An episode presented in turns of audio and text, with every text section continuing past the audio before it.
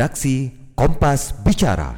Iya, redaksi Kompas Bicara, sahabat Sonora dan Smart Listener. Setiap hari Selasa seperti biasa saya terhubung dengan Wakil Redaktur Pelaksana Kompas, Mas Marcelus Hernowo. Selamat pagi, Mas Hernowo. Salam sehat.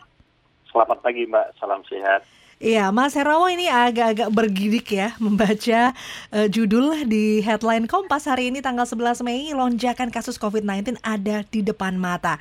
Ini memang kita lihat uh, pemudik nih sulit terbendung ya kemarin. Nah, upaya antisipasi seperti apa nih agar kasus COVID-19 di Indonesia tidak kembali melonjak atau makin parah nantinya? Iya, Mbak. Kalau kita melihat memang agak mengkhawatirkan kondisi belakangan ini karena walaupun sudah dilakukan beberapa upaya untuk melarang mudik ya seperti ada penyekatan gitu ya di beberapa daerah di beberapa, di beberapa titik tapi tetap ada sejumlah pemudik yang bisa yang tidak yang bisa sampai ke kampung halamannya. Memang upaya sudah maksimal tetapi tetap sulit untuk upaya tetap sulit untuk mencegah semua pemudik semua pemudik bisa sampai ke kampung halamannya. Nah, kalau kita melihat data yang ada memang menunjukkan bahwa ada sekitar lebih dari 4.000 pemudik yang diketahui positif COVID-19 ya. Dan yeah. ini memang memang angka yang cukup mengagetkan karena diperiksanya sekitar 6.700, datanya lebih dari 4.100 yang yang kena positif yang positif COVID-19. Mm-hmm. Pada saat ini memang upaya sekarang harus difokuskan di daerah-daerah yang menjadi tujuan pemudik bahwa isolasi mandiri harus harus dilakukan.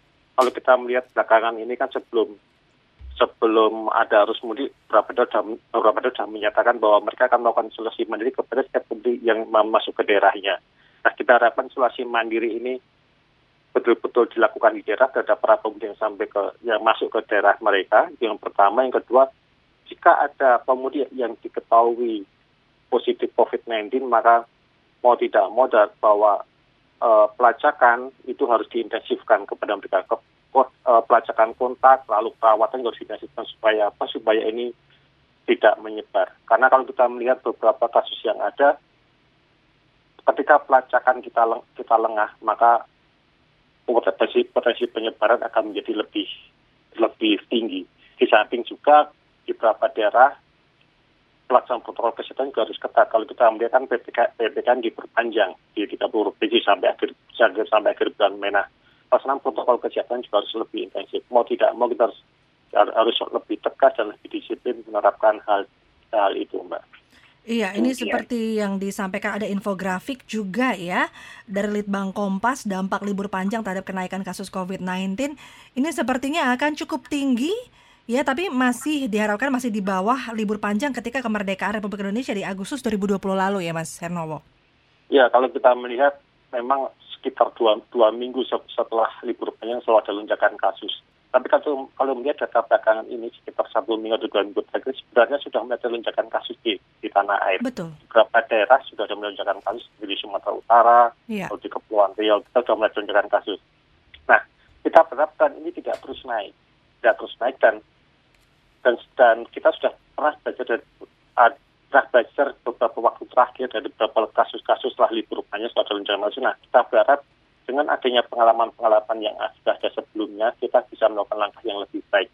Bukankah pengalaman sebenarnya menjadi guru atau menjadi menjadi guru atau menjadi pembelajaran yang lebih baik bagi kita untuk mengatasi pandemi ini. Iya, Mas Hernowo. Dan untuk hari ini headline Kompas juga masih mengangkat mengenai pelanggaran HAM ya. Ini uh, karena masih seputar bulan Mei begitu. Nah, bagaimana upaya pemerintah untuk mengatasi kebuntuan penuntasan kasus pelanggaran HAM berat di masa lalu, Mas Hernowo? Ya, kalau kita melihat kasus pelanggaran HAM ini selalu menjadi beban dari pemerintah di era reformasi ini. Ya. Baik itu pemerintahan sejak zaman pemerintahan Ibu Megawati, Pak Gus Gus Dur, lalu Pak SBY dan sampai sekarang pemerintahan Pak Jokowi. Kasus itu selalu selalu diminta ke penyelesaiannya. Iya. Dan kalau kita melihat di kampanye Presiden uh, Joko Widodo, Pak Jokowi dengan Pak Cikap pada tahun 2014, kasus penyelesaian menjadi salah satu janji mereka. Nah, kalau kita melihat di, kalau kita melihat penuntasan kasus ini menjadi penting bukan hanya untuk memberikan keadilan bagi para korban dan keluarganya, tetapi juga menjadi sarana bagi kita untuk belajar bersama sebagai sebuah bangsa agar peristiwa serupa tidak terulang kembali di masa depan. Konteks inilah yang menjadi penting kenapa penuntasan kasus-kasus HAM ini uh, men, uh, tidak boleh kita lupakan. Dan kalau kita melihat di beberapa negara atau beberapa daerah lain, memang ada beberapa pola dalam penuntasan kasus HAM ini. Penyelesaian secara yudisial atau melewati pengadilan, maupun penyelesaian non-yudisial atau penyelesaian di luar pengadilan.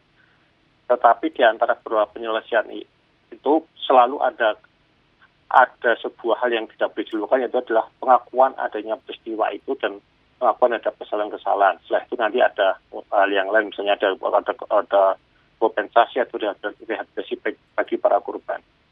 Mm-hmm. Nah, dalam konteks Indonesia memang kasus penyelesaian HAM ini memang menjadi tantangan tersendiri, menjadi sesuatu yang tidak mudah, tetapi kalau kita melihat ada upaya-upaya yang terus dilakukan itu sebaiknya pada saatnya karena sudah kalau kita melihat uh, reformanya sudah 23 tahun kalau kita ambil dari bulan Mei 98 ya waktu kita waktu kita semakin semakin terbatas karena para korban juga sudah mulai banyak yang berusia cukup lanjut. Yeah. Nah, waktu kita tidak banyak segera menyelesaikan ini karena apa? Karena inilah momentum buat kita selain untuk memberikan keadilan bagi para korban, juga momentum buat kita kasus ini untuk belajar bersama sebagai sebuah bangsa sehingga hal tidak terulang lagi di masa depan. Iya. Mas Hernowo, terima kasih sekali waktunya berbincang dengan sahabat sonora dan juga smart listeners pada redaksi Kompas Bicara edisi hari ini 11 Mei 2021. Saya selalu Mas Hernowo.